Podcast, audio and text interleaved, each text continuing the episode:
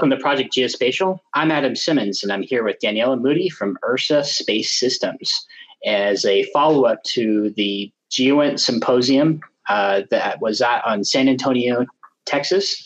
Uh, and Daniela is going to tell us about Ursa Systems, a little, a little bit about what they're uh, doing with uh, some of the projects and services, and, and what kind of what direction you're taking the business these days, right? Uh, go ahead, Daniela. Tell us a little bit about yourself and a little bit about Ursa. Thank you, Adam. So I'm Daniela Moody. I am the VP of Engineering at Ursa Space System. Bring analytic synthetic aperture radar SAR data uh, to the market, and that was part of the reason we attended GeoInt. There is a number of um, evolving applications across the commercial and government space that are greatly benefiting from the application of SAR data.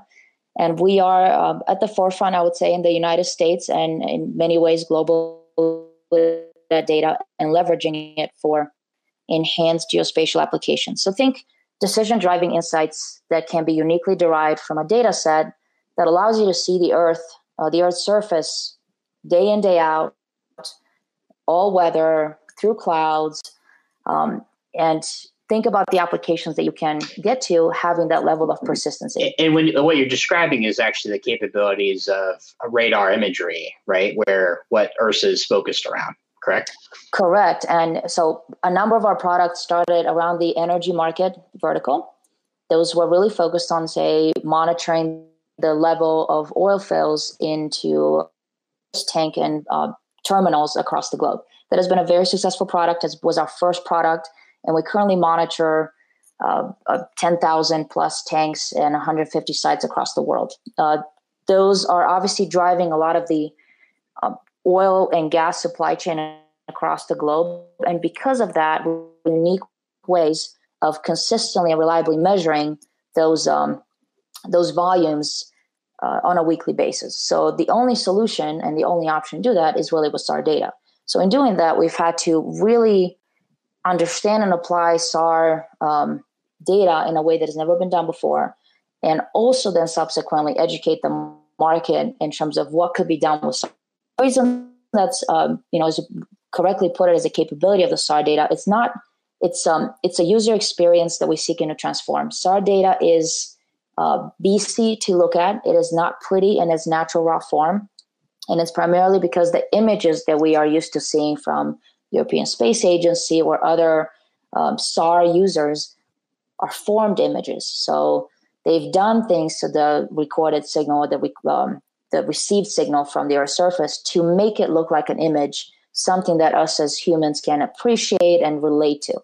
But in its natural form, it is really a set of RF measurements that are pinged, if you will, or are collected with a series of uh, pings or bursts uh, and based on that return path is um, is how that information is now created or crafted into a formation uh, image. So uh, that has been a long process for us to learn. Just a quick question uh, to clarify: Does Ursa have any satellites, or do you get the that the radar imagery from other folks?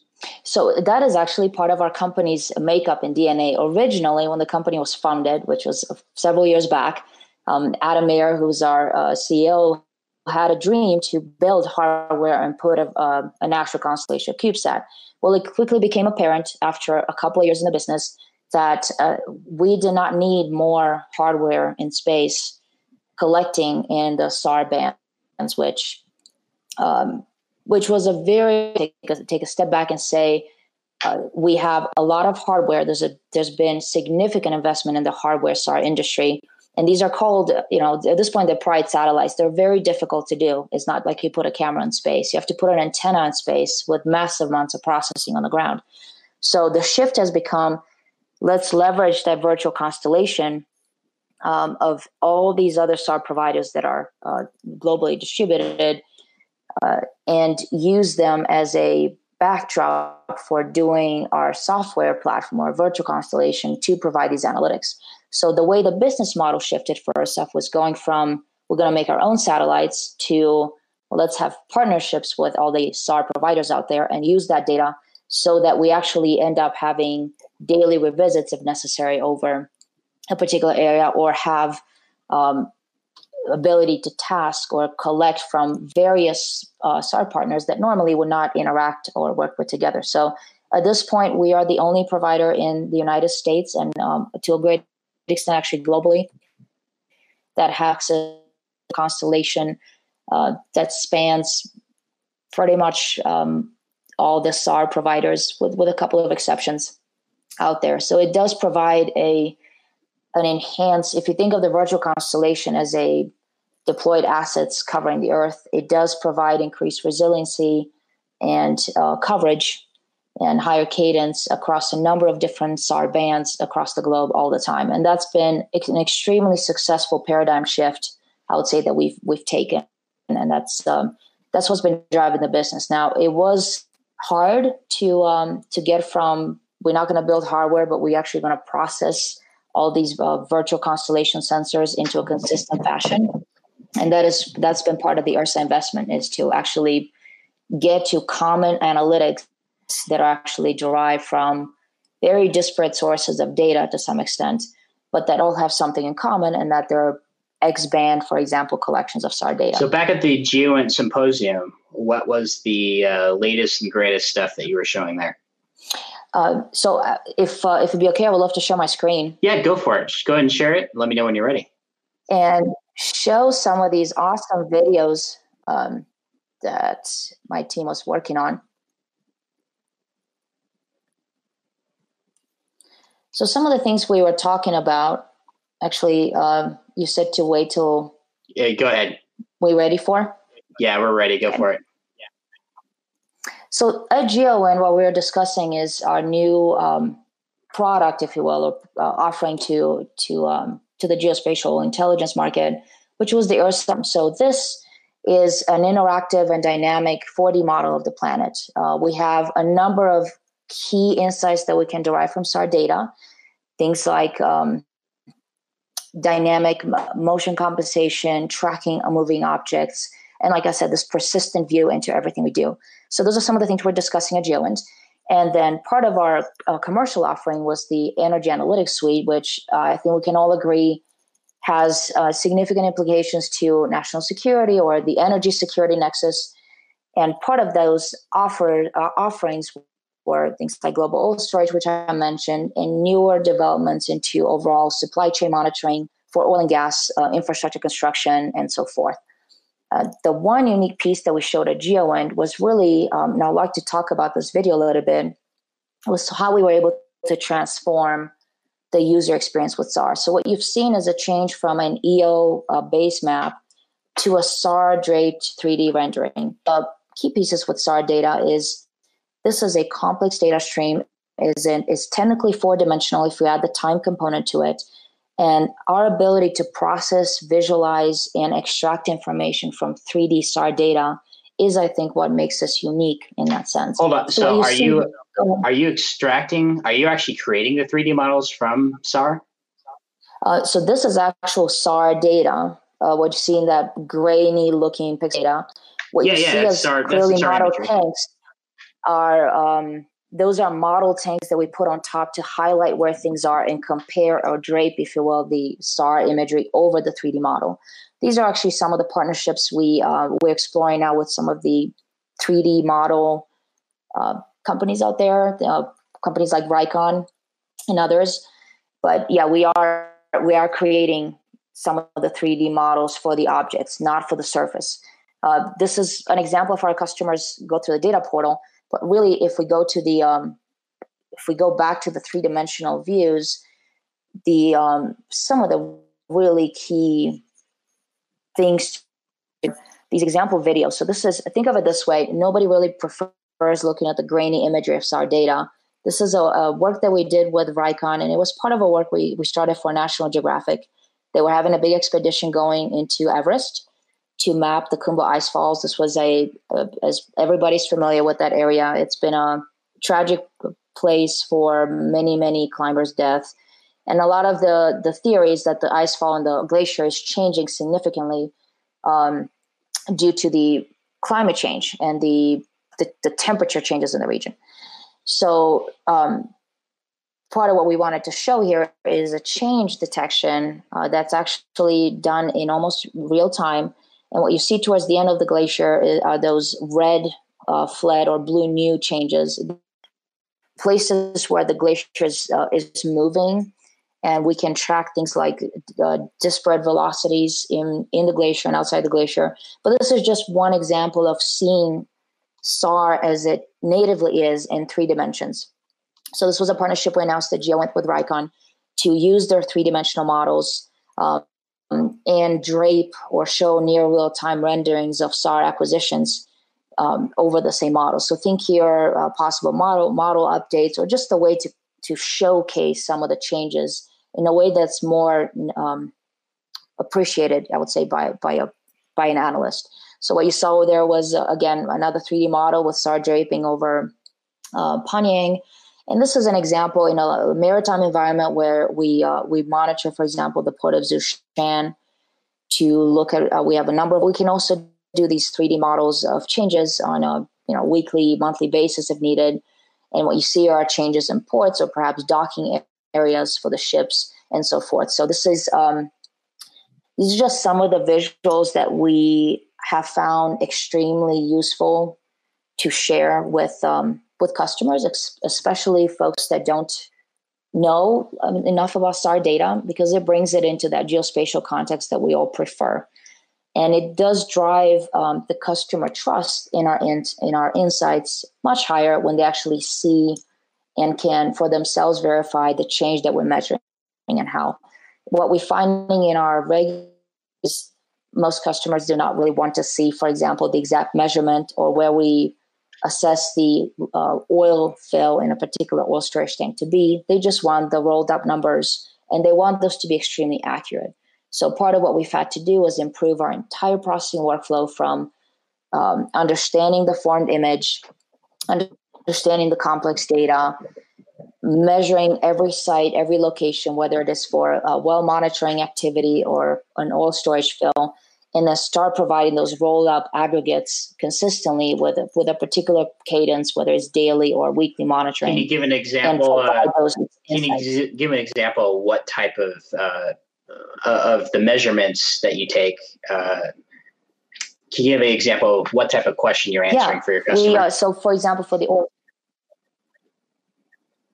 uh, for our customers, for example, they have, uh, and these are, I'm happy to show the screen if necessary, but uh, just in a nutshell, some of the things that they are, interested in are oil storage, um, draws or builds or directionality, if you would, of change on a weekly basis in particular pads. Uh, so that's uh, in in Cushing, for example, Cushing, Oklahoma is one of the main areas that is of interest to a number of traders, a number of um, hedge fund traders, commodity movers, and so forth. So it is it is known that we have uh, one of our investors.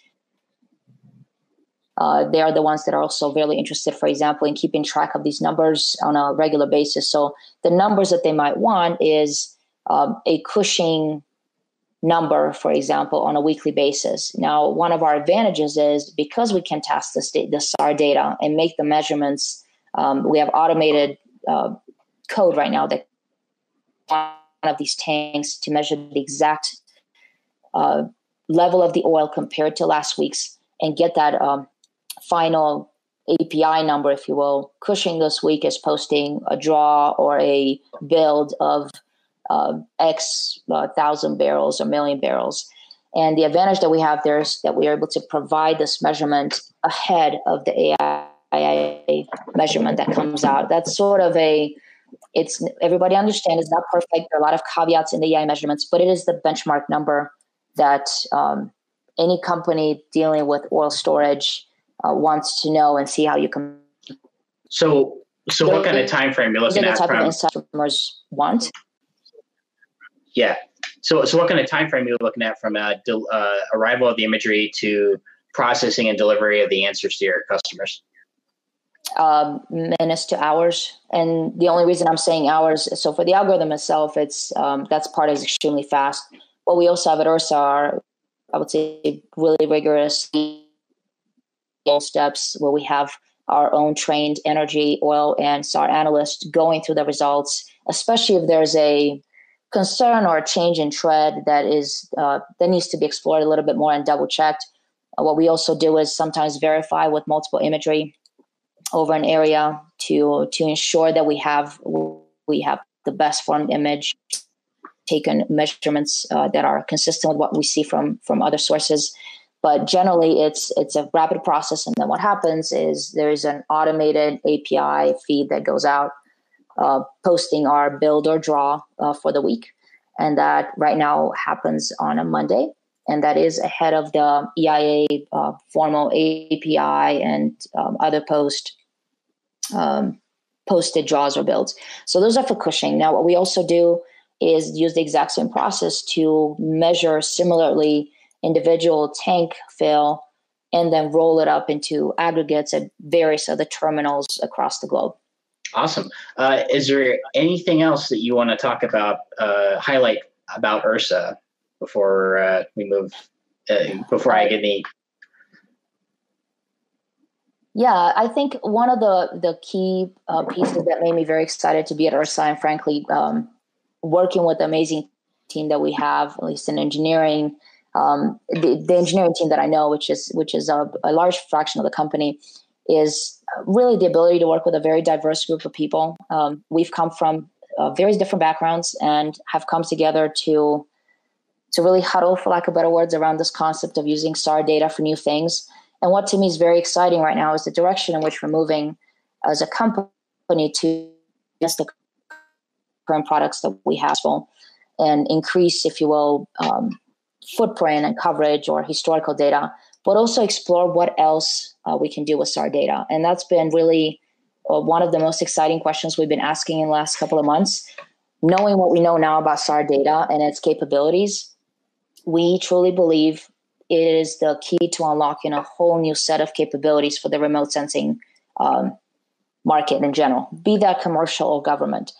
Um, and part of that has been a market adoption of SAR data part of that has been with SAR data. It's big, it's massive.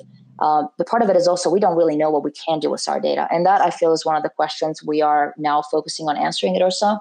You know, it's one of these. Imagine what you could do if you had this kind of coverage and are able to track um, receding glaciers in Everest or track uh, illegal deforestation in the Amazon. And the reason I'm bringing deforestation up um, that area is covered by clouds half the year. You have no hope of really getting a weekly, even monthly sense of what's happening unless you have a SAR source of imagery. So those are the kinds of what ifs so, that we're exploring right now. So would you say so? Electro-optical imagery is typically the uh, what people consumers know, what they see on Google Earth or Google Maps right. or, or, something else, right? And uh, I think uh, most folks get their perspective of what imagery does, or even from even even from a business standpoint, uh, what they see is what they can get, you know, what they process. But in truth, the rest of the spectrum offers a whole lot more of actually providing uh, ideal measurements to provide answers more than actually the, uh, uh you know, the, the, the visible light spectrum. So uh, it, so it's really fascinating to dive into the SAR, but it's more interesting as well to see as we, we the more and more sensors come online, um, you know what what kind of uses can be brought out of them. But you're right; it's a cultural change as we're we, we have to uh, make people aware what the potential can be from a business case. How are you going to convince an investor or a hedge fund that they want to buy SAR imagery when they look at a SAR image and it's one of the ugliest things I've ever seen, right? So um, right. So, so you got to train them. It's like, no, it's not what you see with your eyes. It's what we're actually measuring on the ground. You know, stuff like that. Yeah, and that's that's absolutely the case both for you know commercial and government customers. I would say that the knowledge of SAR data is probably um, more prevalent on the on the government side, just because there's been exposure to those kind of sensors and um, and uh, training earlier. But what we see now on the commercial side, again, they do not want to buy the SAR images if they can trust that the analytics are correct and for most of the customers we talk to, it is very obvious when they have an image from the same day over an area that they're really interested in monitoring, and you have the electro optical on one side that's clouded, and the same day acquisition from SAR data clear as day. Now, SAR data may not tell you how green a particular field is or whether um, uh, I'm trying to think of some examples that multispectral type imagery is uniquely capable of providing. But things like construction, um, activity indicators, extent of some activity, or um, planting of new new forest or deforestation with with, um, with SAR data. So what we're at is not only understanding SAR data differently, but also exploring this bleeding edge of fusion capabilities between SAR and other sources of insight to provide that context that we actually subconsciously use all the time to figure out what is happening in the region, right? We need the geospatial context. We possibly need electro-optical imagery that may not be dynamic or current, but just to give us an idea where we're looking. We may need elevation data. We may need slope data. And finally, we may need these timely high frequency SAR sensors to tell us what is changing, but at least we can put the change into a context that makes sense to us. And it's easier to say the decision should be this. And it's that decision that our customers want to buy. It's not the raw SAR data, it's the qualified, accurate decision that they can trust that would empower their business, whichever that business may be. Awesome. Can you talk a little bit more about your background and involvement with Ursa? Your, your, you know, what your experience is uh, with imagery and how you got where you are with the company. Sure. So I uh, received my PhD in 2012 from the University of Maryland, College Park. That was uh, focused on RF target embedded detection. It was a fascinating thesis to me because it really involved taking some of the emerging concepts in artificial intelligence and machine learning and applying them to a, a very unique um, type of data, I would say, which is on orbit RF sensing. The um, I did most of my thesis at Los Alamos National Laboratory. Um, actually, all my thesis work, and I continue working at uh, LANL for almost nine years after getting my thesis. Um, but it was a really I realized that there's a lot of discovery still to be uh, made at this border or boundary between um, sensing modalities. So one of the things I was doing at LANL for uh, for those years was really applying machine learning, AI, computer vision techniques to your non-traditional imaging modes or sensing modes. I spent a lot of time on RF. That's been my passion. Extended some of those concepts to multispectral imagery, uh, generative changes in the Arctic. I found that very fascinating. Um, and it was it was that which led me then to go to um, first Descartes Labs, which is another startup, and then after a three-year stint at Descartes Labs, I moved on to Ursa again to come back to my first love, which was RF imagery. Now, I have started Ursa as director of machine learning, and that was fabulous. Um, we had a small team, and we were having fun. And then I transitioned into the VP of engineering. Now the team is larger. It's uh, much more uh, diverse, both spatially, uh, skill wise, experience wise, as well as um, thought process wise. And I find that to be one of the uh, hugest assets, I would say, of working at Ursa uh, the diversity in um, thinking ways and the flow that we can achieve as a team when we set our mind to create a new product. So, with that come challenges as well. We are distributed. Uh, a lot of half the team is remote. So, we have to really embrace um, video conferencing and have this appreciation that sometimes um, things are not conveyed virtually. But I would say we overcome that rather well, and then we frequently have um, we have to we've had to adopt a number of processes internally to make us as effective and productive as we are. That's been a bit of my background. So I'm now really excited about growing my team and developing uh, the team that we have into being the best they can be, and creating many many cool things for Ursa. We um, we still stay technically at the uh, bleeding edge of our expertise, uh, trying to get out to get exposure, uh, present where we can, and and stay active and um, retain that high degree of expertise in our core areas. No, that's great. So uh, that's that. No, it's amazing how far you've come in your career, and you've obviously uh, you stayed to what you're passionate about. Is there anything, uh, what, what kind of advice, this is going to be my last question before we wrap up, uh, what kind of advice would you give somebody who's just starting out their career or just uh, figuring out what their career path should be and uh, getting into college and really fascinated with uh, with Ursa or your position within uh, the career that you've taken, career path that you've taken?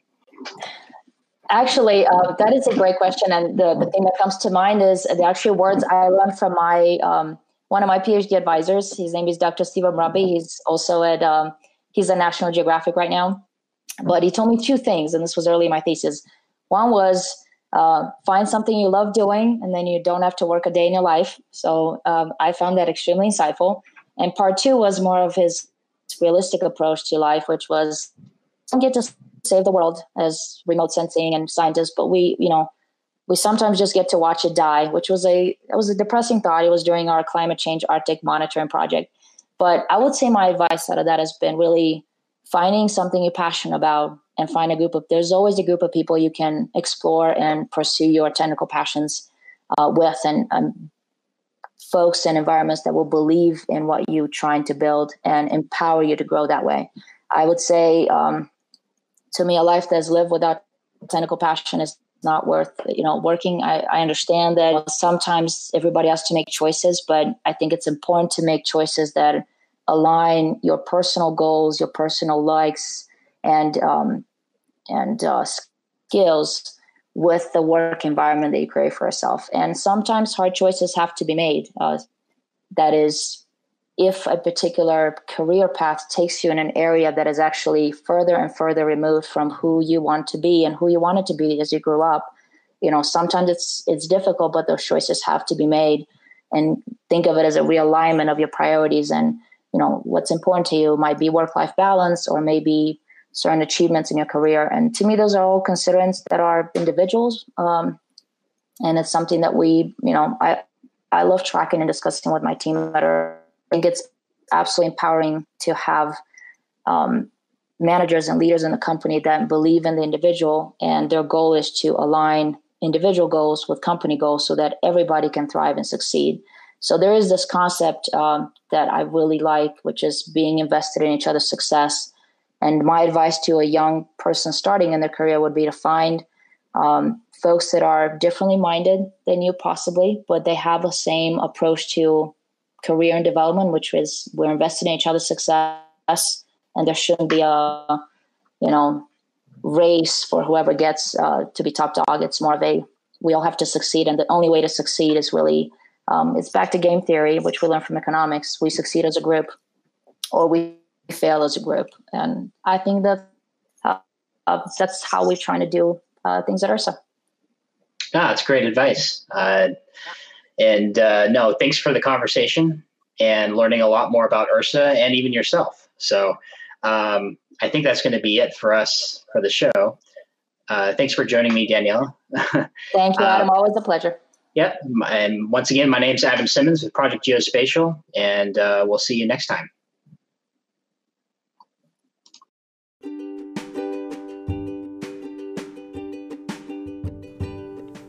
We hope you've enjoyed our podcast focused on the geospatial industry, discussing geospatial news, best practices, and having guest speakers on related to the latest industry projects. You can contribute to our continued operation through anchor.fm forward slash project geo forward slash support and www.patreon.com forward slash project geospatial. Your contribution keeps our website running and funds our participation to cover conferences on various events beyond the GeoInt Symposium. If you represent a company in the industry and would like to talk about your product or service on the show, please reach out to us. Thanks for listening. You can find out all of our information on projectgeospatial.com.